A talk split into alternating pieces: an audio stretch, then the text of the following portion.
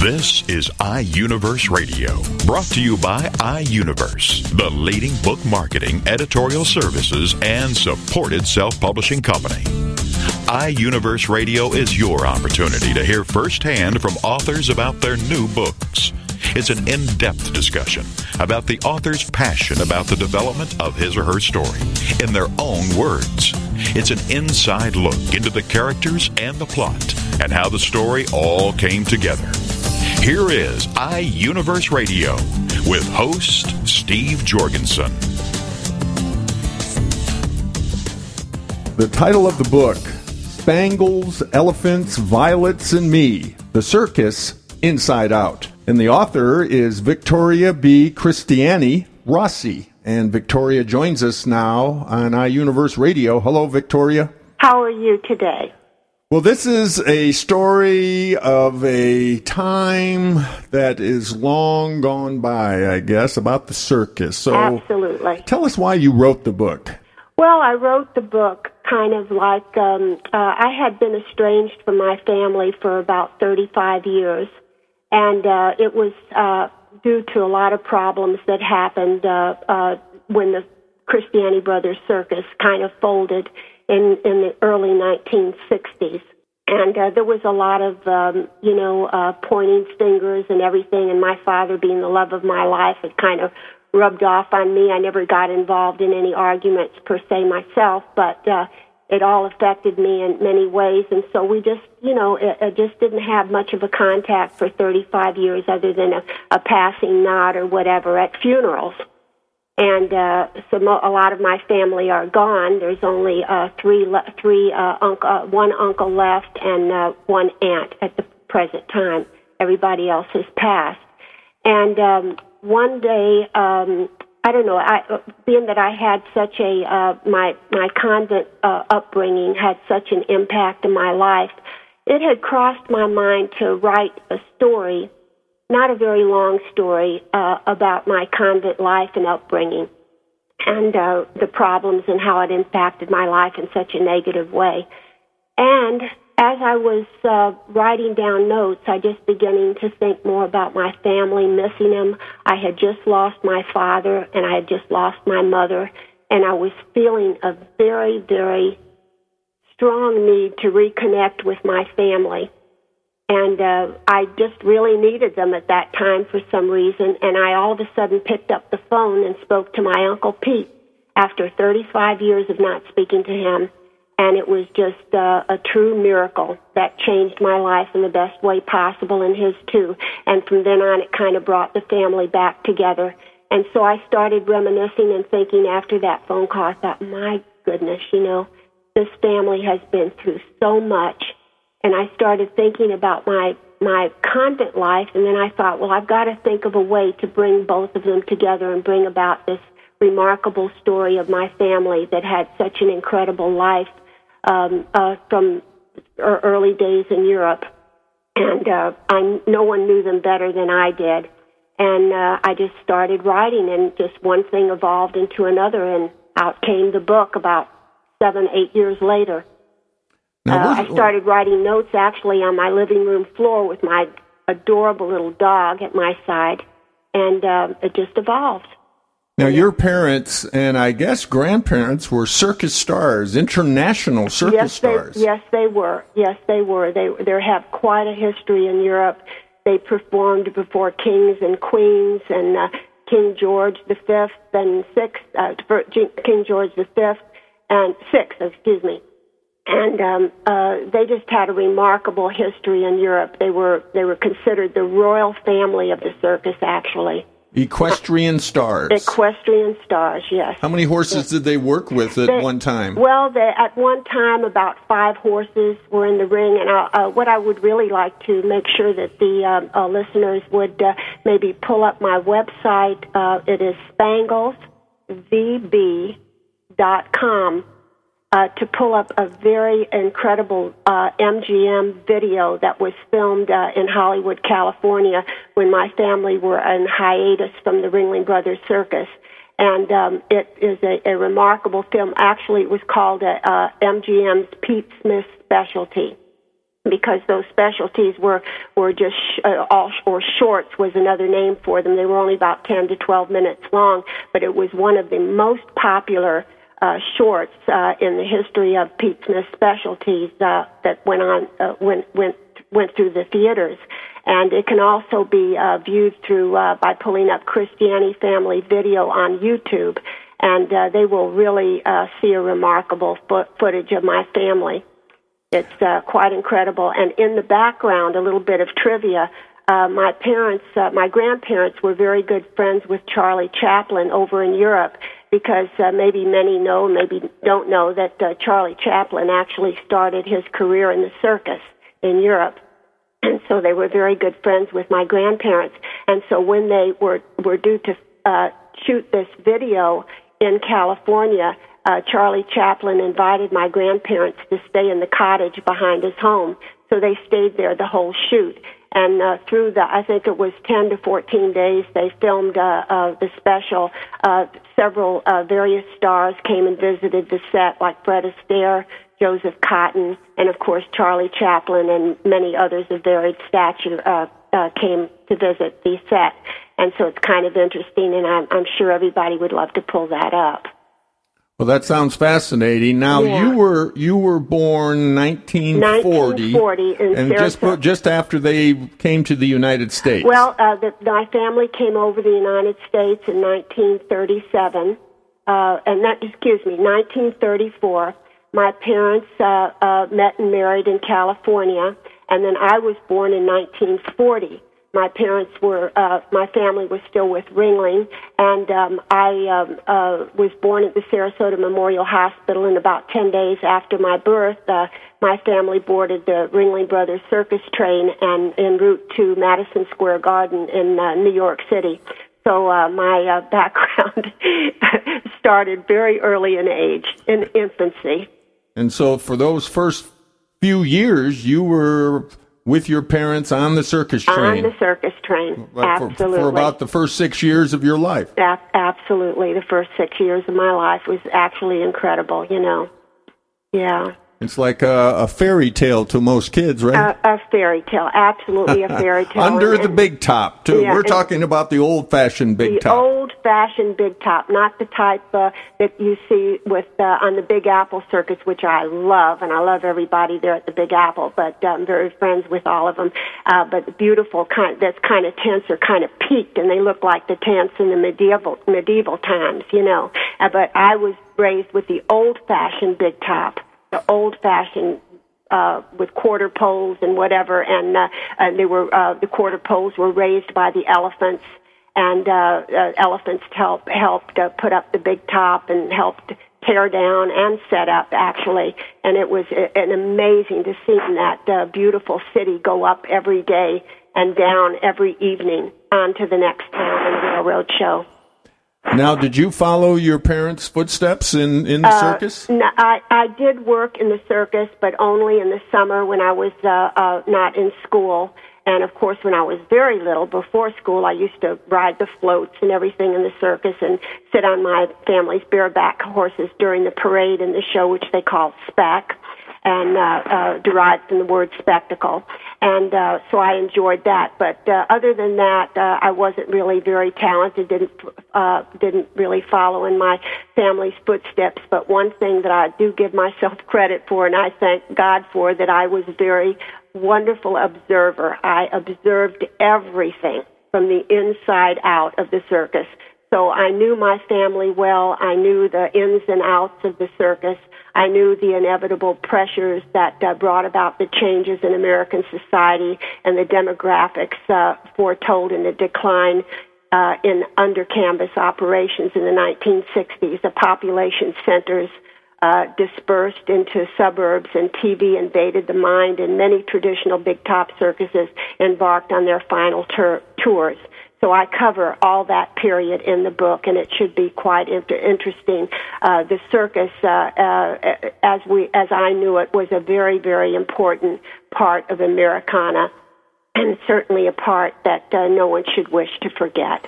It was Oh, I remember. time. I can remember well going to the circus in the fifties. definitely. It's Yeah. something you never forgot. Exactly. And then, of course, air conditioning came in in the malls, and nobody wanted to sit for an hour and a half in a hot tent.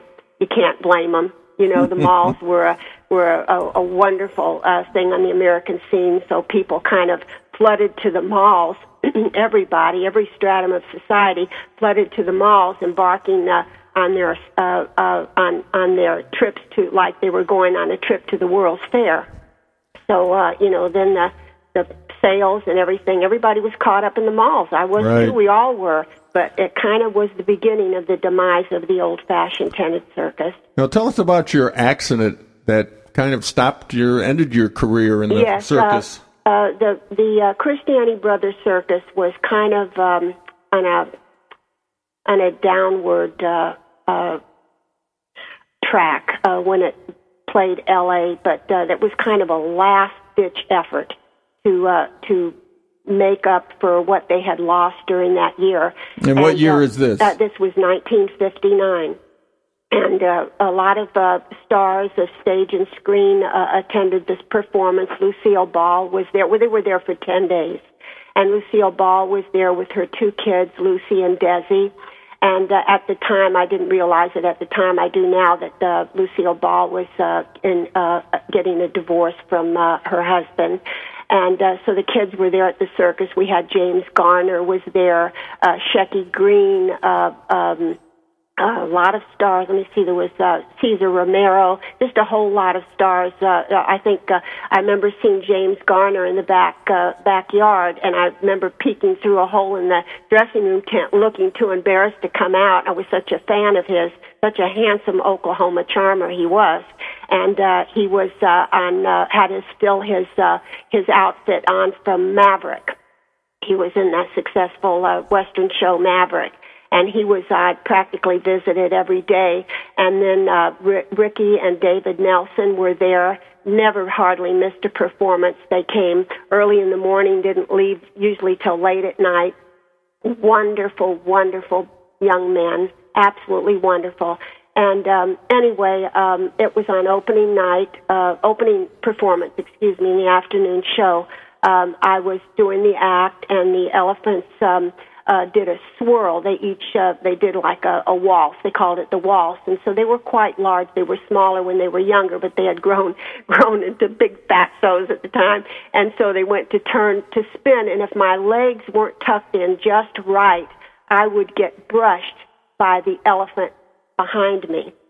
I was on the lead elephant, and it just so happened that that before the LA date, um, uh, we had uh, new chain harnesses, chrome, beautiful chrome harnesses made for the elephants, but sadly they forgot to to put the uh, leather straps so that I would have a good grip. So when I grabbed the elephant, my fingers got caught in the in the uh, chain, and when the elephant did the spin, I brushed against the other elephant, and my fingers got bloody, crammed by the by the chain. And uh, thank God, the elephant through.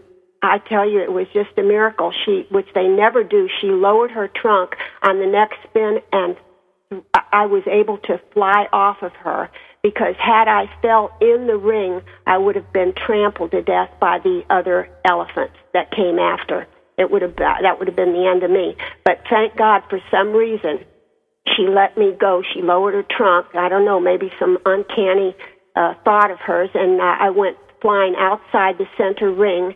And uh, I, uh, luckily too, another miracle is that I, I landed in the midst of a whole uh, uh, uh, slew of uh, flying act wire stakes. I just kind of melded in between them. Everybody said they couldn't believe it the way I was melded in between them. I could have got impaled, you know, by any one of them. And uh, so anyway, then I I was more or less passed out after uh, uh, about 30 seconds. Maybe I just passed out, and I, and uh, and so I ended up with uh, seven breaks in my leg, and I ended up at St. Vincent's Hospital in uh, in uh, uh, L.A. And um, wonderful visitors of mine were David and Ricky Nelson. So uh, that was wonderful, and there were some other stars that visited too when I was there. So I was there sadly, for the whole rest of the day, I wanted I wanted to enjoy it so bad, but I wasn't able to. And the show did actually tremendous uh, there in L.A., but they didn't take a uh, took a spiraling downturn on the way back to winter quarters. It was after L.A. everything kind of fell apart, but the show in L.A. was fantastic, and uh, it was a wonderful run. But it just the luck didn't hold out after that. So the book covers about how many years of the circus? Uh, the book cover uh, is actually a shot that happened in the year. I think they took that inside shot. Uh, well, let me see. Which uh, book cover do you have in front? The one with the me on the elephant? Because there's right. two. Uh, okay, that's the one you have of me and the elephant. The other version, the new star version of Spangles, has come out uh, uh, April 2009, and that has the Christian a sketch of the Cristiani family on the cover. That's the new star version, which I would like for people to purchase if they're at all interested. The book cover that you have was the first version. It was the editor's choice version at iUniverse, and it has uh, the picture itself was taken from a photograph uh, in in the year of 1959. Uh, I believe it was in Chicago at Pacific, I mean at the uh, Soldiers Field. It was taken the inside, and the rest was graphics, you know, graphic in. You've gotten a lot of great reviews. Yeah, I, I'm so happy for that. I just hope that uh, I can, uh, you know, bring a part of that era to the readers. Um, I've, it, it's just a wonderful era that people people should try and remember because like I said it is an important part of Americana and I know everything has changed now you know the circus has has been suffering a lot of uh, uh, you know uh, problems with uh, with uh, uh, PETA and everything, and um, but they are doing their best. They are so monitored now that it's very difficult. Uh, uh, for anybody to escape, although there are incidents, there are times when uh, they're not able to catch everybody. And uh, as I said in my book, that uh, I believe that anyone working with animals, because I'm an animal lover, I have my family was animal lovers. Um, I just absolutely was grown up uh, uh, just loving animals. And uh, so I just believe that the animals, uh, trainers and handlers should be monitored constantly and uh, it's very hard. It's very difficult when you're on the road, when you're when you're moving from town to town. But it absolutely is essential. I don't care how professional, uh, what kind of a background these people have uh, working with animals. Uh, but you know, there are some people that have uh, uh, sadistic tendencies and um, uh, you know you can't possibly catch everyone. It's not. Uh, it, it's just flatly not any more possible than catching everyone as it is to uh, catch your neighbor across the street kicking his dog behind closed doors. You know, it's going to happen one time or another. But I know that Ringling and all the other circuses are absolutely doing their best to catch everything in the bud. Well, Victoria, tell us how to get your book. get my book. I think actually that the best uh, source is either through iUniverse or actually through Amazon.com. Amazon.com, and they can order the book through any of the uh, major uh, uh, bookstores. Uh, and uh, this, like Barnes and Noble, um, any kind of bookstores that that throughout the country, they can order it and I believe some of the bookstores are now carrying it. Some of them at Barnes and Noble are not carrying the book on the shelf. But there, if it's not there, please order it through Amazon.com uh, or uh, Barnes and Noble or iUniverse. Victoria, and be sure and pull up my website. Definitely. Spangles v, uh, VB.com. Spangles with an S. Yeah, SpanglesVB.com, all uh, all uh, lowercase. Well, we appreciate you sharing your story with us about your book. It uh, certainly provides insight in what most people think of the glamorous world of yeah. the circus. So yeah. thank you very much, Victoria. I appreciate it so much, and I appreciate the opportunity to be able to publicize my book. That was Victoria B. Cristiani Rossi. Yeah. And she is the author of her book, Spangles, Elephants, Violets, and Me The Circus Inside Out.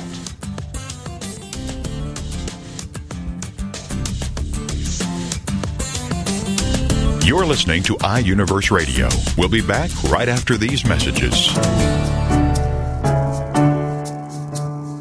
East Texas Meals on Wheels needs your help. For the first time in 35 years, Meals on Wheels has a waiting list for meals. Currently, we serve more than 3,500 meals per day. With the help of donors and volunteers, we can eliminate the waiting list and serve more meals and ensure all who need a hot, nutritious meal are served. You can call our offices toll free at 1 800 451 2912 to find out more about how you can help. You can also visit our website at www.mealsonwheelseasttexas.org. Again, toll free at 1 800 451 2912 or visit us on the web at www.mealsonwheelseasttexas.org. After all, when a person needs a meal, they need it today, not tomorrow. Thank you for helping Meals on Wheels. Saturdays on TogiNet.com. It's Author Talk. Get the story behind the story on fiction and literature, graphic novels, horror, mystery and crime novels, romance, science fiction and fantasy, westerns, history, humor, inspiration, and every genre. It's all on Author Talk. You'll get to hear new authors talk about their books. Take the opportunity to hear insights on what inspired them to write it. It's called Author Talk on TogiNet.com. And it's presented by Author House, the leading provider of services to help authors publish, promote, and sell their book around the world. Author House has assisted more than 30,000 authors, producing over 40,000 titles. Author Talk with host Steve Jorgensen every Saturday on TogiNet.com. Radio with a cutting edge. Welcome back to iUniverse Radio with host Steve Jorgensen.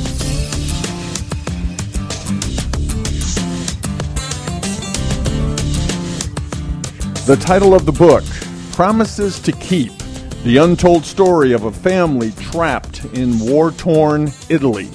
And the author is Thomas Dwyer, and Thomas joins us now on iUniverse Radio. Hello, Thomas. Hi there. Well, a very intense book, I'm sure. Anytime you're dealing with war, as you state in your introduction, war is the ultimate obscenity. That's correct. It certainly is. And of course, the corollary to that, I guess, is as you say, it breeds obscenity. Yes, history is replete with uh, the uh, obscenities posterity, shall we say? So we're going back to worn torn Italy, and this is literally your wife's family story. That's correct. So tell us why you wrote the book. Well, I wrote the book namely because it is a story of my wife's family, and, and it's an intimate relationship, uh, and their ordeals as uh, refugees during World War II. Um, I might have said before, I felt this story had to be told, and I'm probably the last person who's able to tell it because I, I'm the only one who has collected the, the facts uh, regarding the specific incidents that occurred in this book. An analogy might be a fellow named uh, Harry Allingham. He, uh, I was reading the paper where he died recently at the age of 113 in England.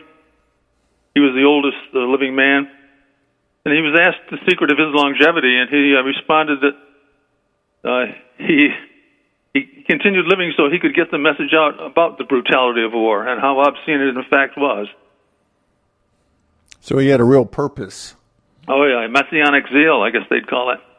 Well, take us back. Uh, you start out uh, well before World War II. You start out, I guess, telling the story of the family. Is that it?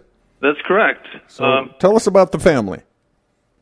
Well, they uh, they lived in a, a rural farm in central Italy, about halfway between Rome and, and Naples, and they were a poor family. They eked out a living, and I, I believe a story starts in uh, 1910, where uh, a young Italian farm boy named Domenico Domenico Forte was toiling away at the farm and and heard from some relatives in Beverly, Massachusetts, that there he could find work in a in a shoe factory. So he climbed aboard a boat and worked his way for passage. Came here, had some rather uh, pessimistic experiences, and returned to Italy, kind of like, uh, gosh, maybe that's not for me.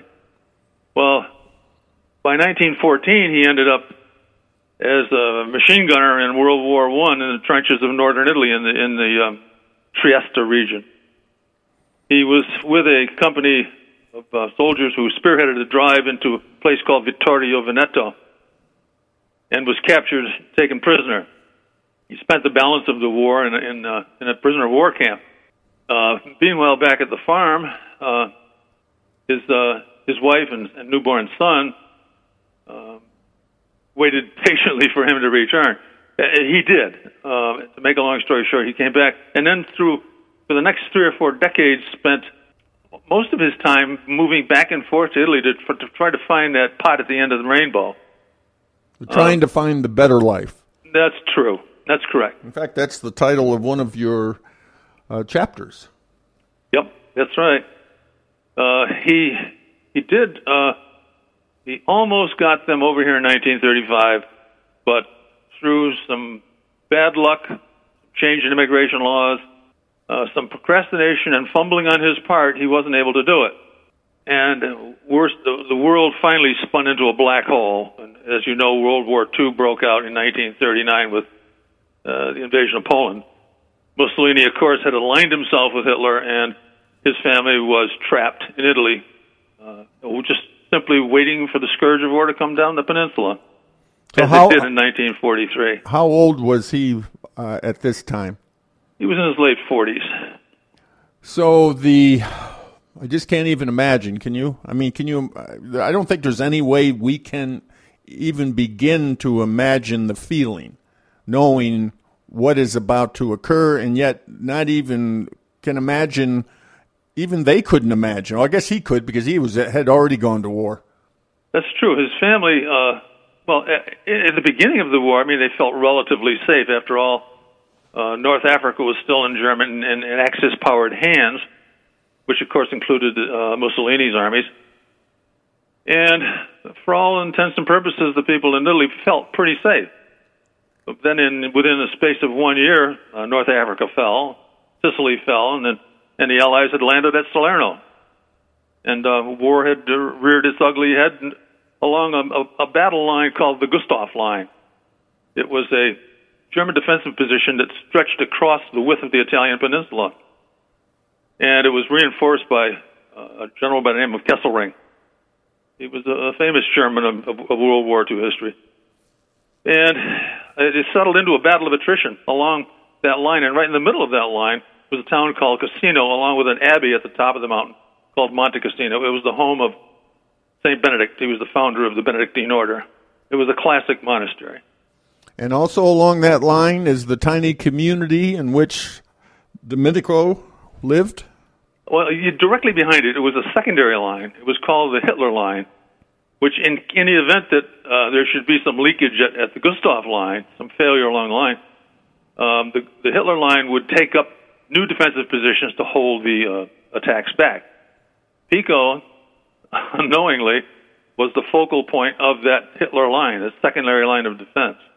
And this small community, really, uh, before this, is just the ideal community to live in, it sounds like.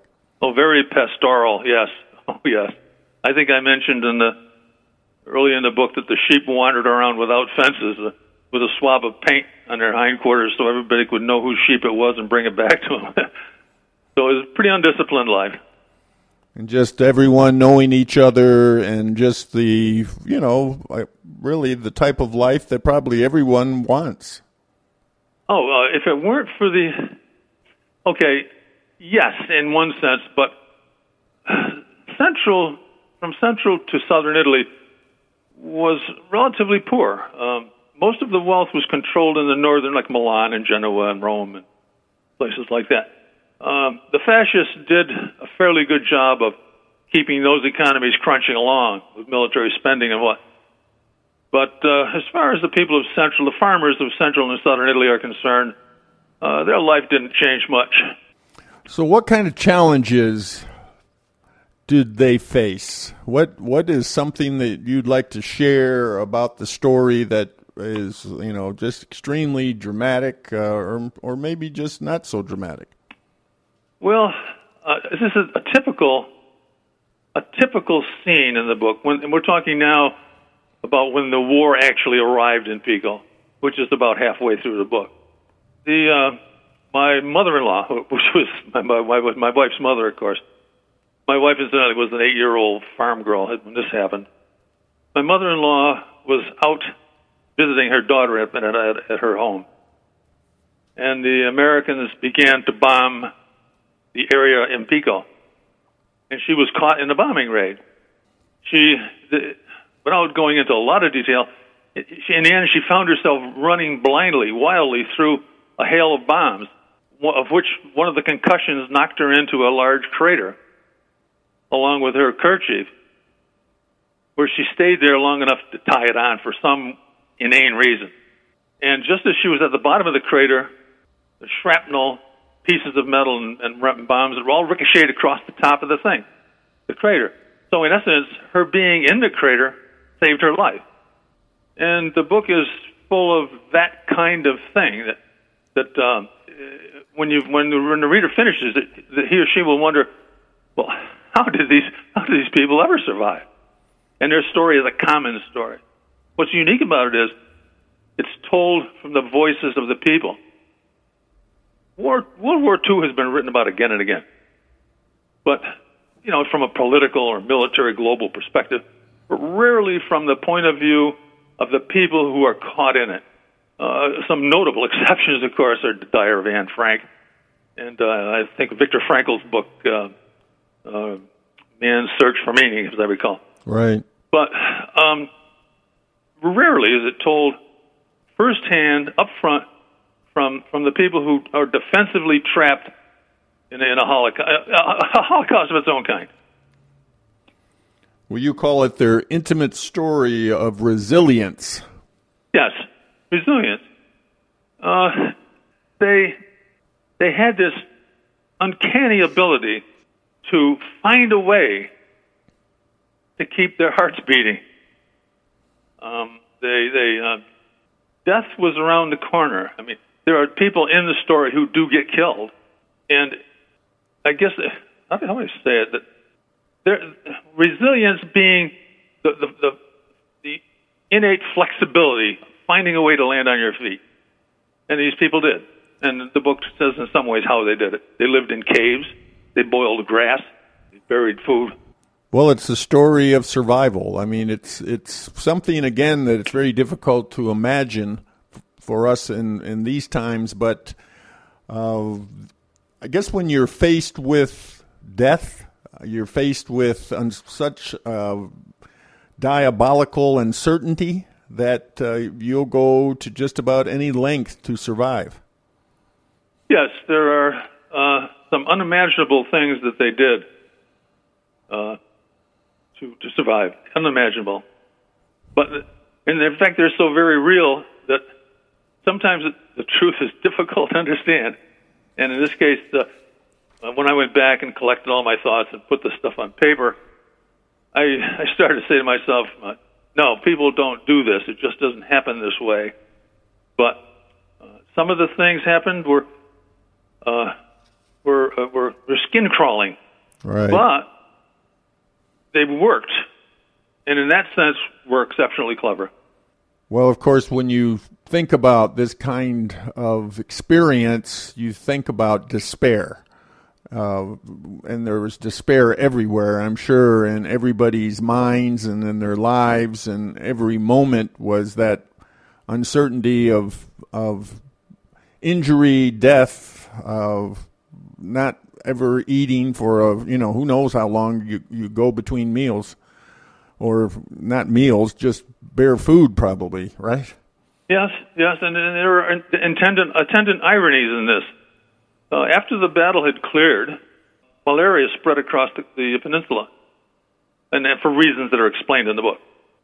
And uh, my wife, the little Maria, she's called in this story, contracted malaria. And while her mother was kneeling next to her bed, unable to do anything about it, she thought, how did we survive bombings, threat of rape, murder, pillage, looting, to have my daughter killed by a mosquito? My goodness. And you described her mother, Maria. Yeah, Maria Civita, her name.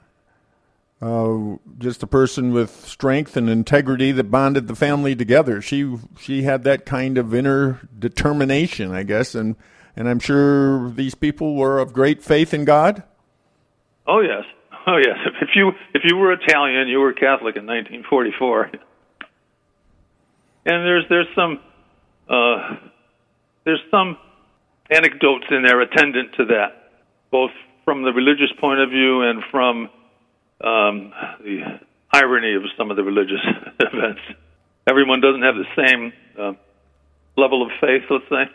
But it's in events like this and experiences like this that faith is tested. Oh, surely. Oh, surely. And in fact, there are three or four instances that uh, occurred throughout the story that reinforced Maria Civita's uh, uh, beliefs. So, through their faith and other uh, characteristics, other uh, personality traits, they were able to keep hope alive. Yes, and, and and in the process survive as a family. I hate to give away the ending, but well, there's nothing like having a, at least a, a, a uh, positive ending after they've been through all of that. So they That's left. correct. So they left you an amazing legacy. Literally, uh, it's the sort of thing that was not spoken of outside of the family. But when I married into the family, of course, I sat around the dinner table and played cards and heard all of the things that went on in World War II, and my jaw just dropped. I said, "My God, I never knew any of this before." I, I was able to uh, go to. Uh, well, actually, what I was told by the family was, like I said, anecdotal. It was their story. This guy did this, and these kind of people look like this, and they did that.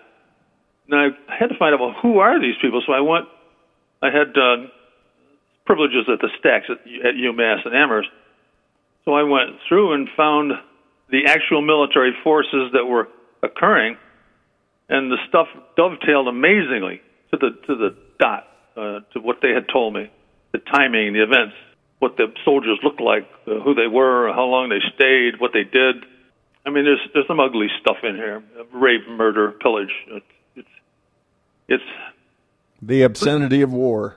Yeah, it's it's the kind of thing I, I made in my note. I said in my notes here that if this book makes us wonder about the possibility that war might someday scorch its path down the main streets of our hometowns, our hometowns, you know, Mainsville, USA, then it will have served its purpose.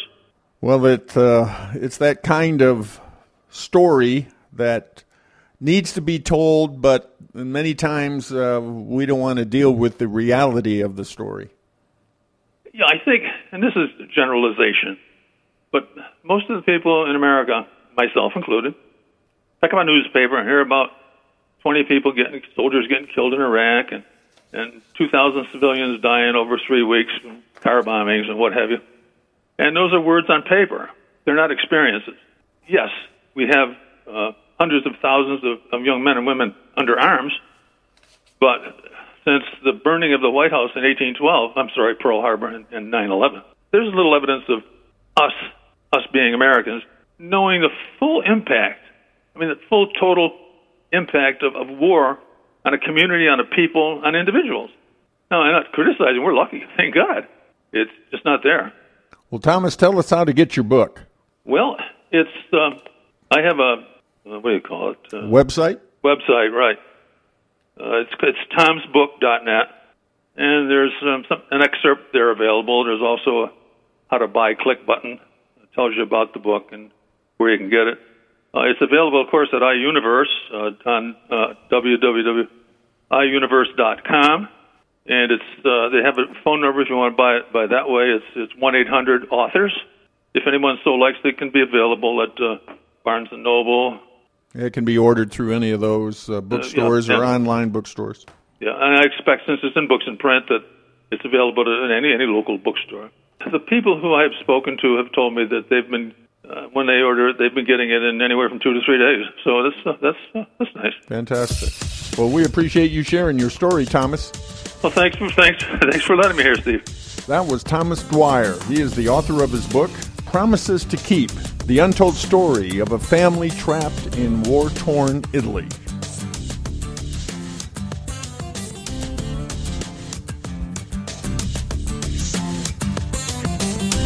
You're listening to iUniverse Radio. We'll be back right after these messages. He's a die-hard American. He's right, and he has the last name to prove it. He's Jason Wright, the host of The Right Side of the Aisle on TogiNet Radio. Jason is a father and self made entrepreneur who turned a struggling East Texas real estate firm into a top notch million dollar company. Jason Wright loves America and is very concerned about where we are headed as a nation. He's dedicated to traditional American values. Jason Wright. Join us every Friday at 11 a.m. Eastern for The Right Side of the Aisle on TogiNet.com. Maybe if I write a book, it will be the thing that keeps me alive. Those are the troubled words of a new 16 year old author with her first thought provoking book, What Gives? Published by Togi Entertainment. The author kept a diary during her dark teenage times, which turned into a 360 page suicide note with a happy ending. Texas Monthly describes teen author Chelsea Marie and her new book, What Gives, in this provocative way. We've plunged from page to page, not because of the young diarist's despondency. Depression is not especially attractive or compelling, but because we are fascinated to see that while she is fending off demons on one hand, she is writing verse with the other. What Gives is available at whatgivesbook.com and national bookstores. Readers of What Gives are giving rave reviews. All social scientists, teachers, and students should use this book as a learning tool. What Gives is available at whatgivesbook.com and national bookstores. Welcome back to iUniverse Radio with host Steve Jorgensen.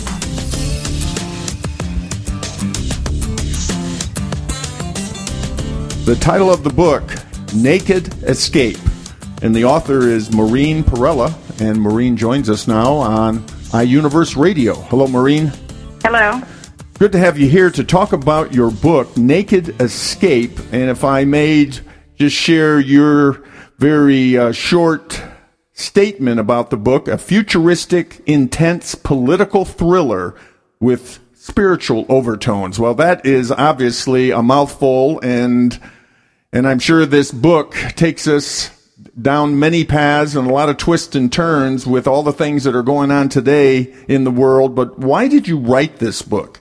Well, the book was primarily the brainchild of my father, Frank Alfred Parella Sr., who used his expertise from many years' experience as a foreign intelligence officer.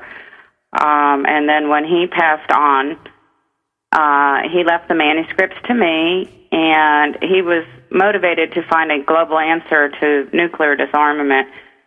So I wanted to bring forth that in the book, and he instilled in me a love for writing. So what I did was I edited, I updated, and I added to the book. And I believe it was his wish and my wish to become a published author and share his views nationally. Unfortunately, his wish did not come true until he passed on from this life into the next. And uh, myself, as an experienced counselor, I was also motivated by a desire to encourage, exhort, and to spread the message of wisdom and peace. And you put it in today's setting. Obviously, your father was writing at a time around World War II or post World War II, correct? Right. I put it in today's setting because I felt like it would be more pertinent and salient for today. So it starts out in the year 2007? Right, and then it goes beyond that, and it makes frequent references to history. And, you know, like you said, my father, Frank Alfred Parella, he originally had the setting as post World War II, uh, Vietnam era, but um, because he lived through the World War II and he was he fought in World War II, and he used his experiences to write the book and uh, what I did was I took the liberty to update the events and the timing to make it more appealing and uh, for today.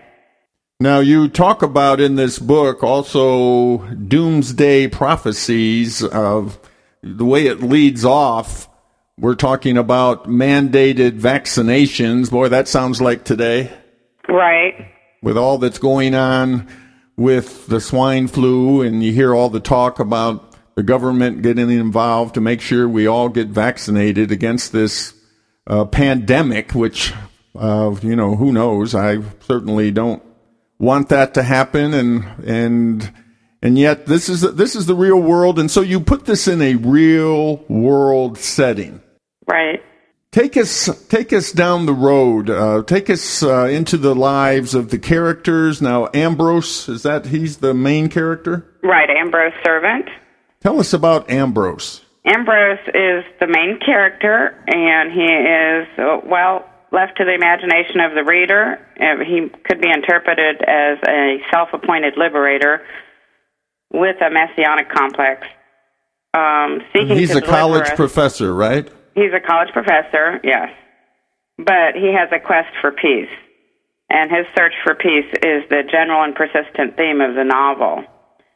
And uh, he can, some people may consider him a liberator with a messianic complex or a visionary deserving of pity, which I believe is a marked departure from anything that has been done in the past. In that also it brings to mind questions in the reader's mind. It causes questions to surface that may already be in the reader's mind concerning what's going on in the political arena today. Now, who are his allies? He has, well, his wife is his biggest supporter. He's mainly on his own. He has friends in uh, the academic environment, college. However, they all shun him because of his views. He has views that are very controversial, and some people might think that he could even be disloyal to the United States, but that's not the case. Um, his adversary, of course, is Dr. Kintraub, who represents deception and is trying to control the the global political environment. And um, Ambrose represents integrity and freedom. Um, there are other characters too, but they're minor and they just serve to uh, bring forth other lessons. So, what are the two political themes, uh, the opposing themes, or the you know uh, control against freedom, or liberal against conservative? How did you how did you put that? What kind of setting did you uh, establish? Well, it's the the age old struggle of good versus evil. Um, Dr. Contrab represents evil and control, and Mr. Servant represents godliness and freedom. And there's another theme which is larger than the man versus nature or man versus God, and that is humanity destroying itself and at the same time trying to save itself before it's too late. And and hence that is why Ambrose Servant is trying to. Ha- there's a race for peace before before the world uses the nuclear bombs to destroy us. And one of the questions that you want the reader to take away from your book is Are you ready for the end times? You want the reader to be thinking about that as they read? Right. That be ready for the end times because we don't know what tomorrow brings. And are you ready? Another lesson is that if you walk with God, that God will take care of his people. But mainly to be sober minded, for the time is short here. And we need to be very vigilant about what is going on in the political environment and globally and how things are moving along to possibly a one world government. And you also talk uh, about a warning don't be fooled by appearances. Right, appearances are deceiving. So That was that's the main that's thing. that's uh, a a deception in the story. It is. And that was the main thing. My father always said appearances are deceiving. And it's true. Um, people reap what they sow, and they voted Dr. Kentraub into office because he had all this charisma. And what And- what office was he voted into? Well, he was Secretary of State, and then he rose as if with celebrity status to become the President of the United States. And he was pretty much warring against Ambrose Servant and Ambrose's cause, even though he appeared that he was his ally. But that wasn't the case. Well, you talk about some. Uh, there's some scenes like well, exactly. This could be a movie, right? Oh, yes. And I do want to make it a movie so that it could touch many more lives. So the scenes. Uh, give us give us a couple of scenes that kind of uh, you know give us a glimpse of this this uh, confrontation going on throughout the story between good Right. and evil. Well, there is one scene which would be a good uh, movie trailer uh, with Dr. Kentrob, who is the Antichrist figure, who's speaking at the Gator Bowl during halftime, introducing the military, and then on stage, shots ring out and he falls, and then you know, without giving too much of the Sure. storyline away, he just appears like the Messiah Hmm. of how he how he falls and then how he it's a miracle that you know he's okay. And then another teaser scene is ambrose near the college campus when he first meets kentrob and he's getting into his car and the car blows up. And there's a car bomb and kentrob is looking on smiling. So that was kind of hinting of the evil the evil intent. Um, another teaser scene is um, basically um, his friend Matthew is an alcoholic, and he's also not does not believe the word of God, and um, his addictions are eventually going to destroy him. So that's another way that man can destroy himself. um, So there's a uh, timeless moral lesson that you want to that you are espousing in your book. Right. There's several more lessons. Yes. Another one is you can't take um, your material things with you. You know, naked we come into this world, naked we leave. The only thing that stays is our our good works and what we do for uh, God's kingdom. Now, after reading what your father had written, uh, when did you, you know, and of course all the things that are going on in in the world, and of and of course today it's at such an accelerated pace of all the things that are going on, nobody can keep up with it. Um, was was there a specific event or an experience you had that all of a sudden you said, you know, I've got to write this?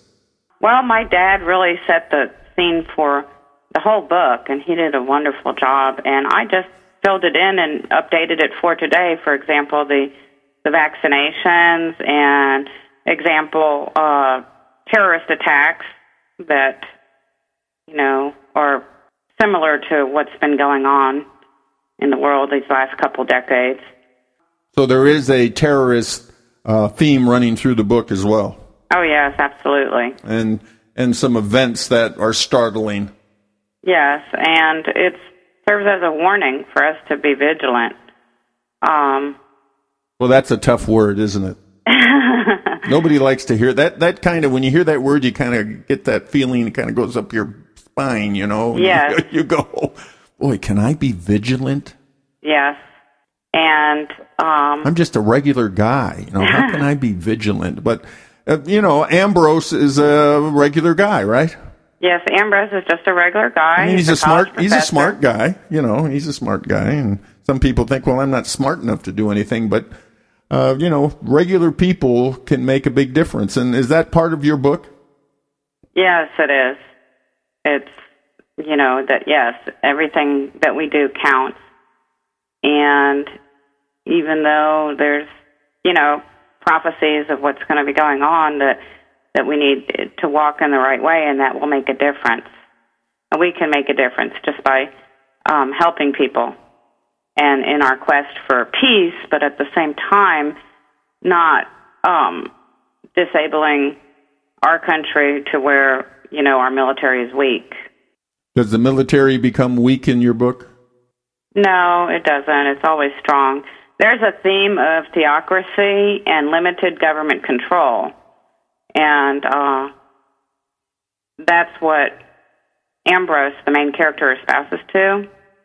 And some would say that uh, the book is a current assessment of where the world may be leading to in the political arena and the current events that are going on today. So basically, another lesson is don't be lulled into what into believing what everybody tells you. Um, that appearances are deceiving. So how does Ambrose stay focused on you know the, the truth? Um, it's funny you mentioned that the truth. He focuses on the Word of God, and references to Bible verses of where, you know, it says in, in the Word that we will be persecuted for our views.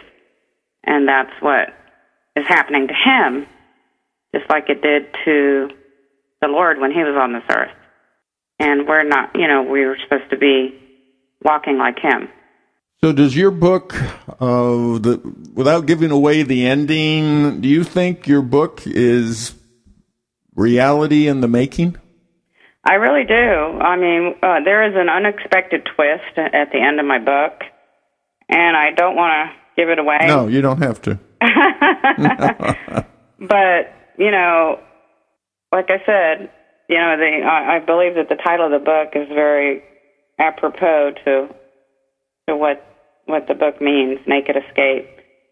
And there's a literary reference also in the foreword of the book that speaks to the title. And, and yeah, I believe that the world is moving toward the direction where we need to be very aware about what's going on in the world and look at the uh, spiritual side of, of the world.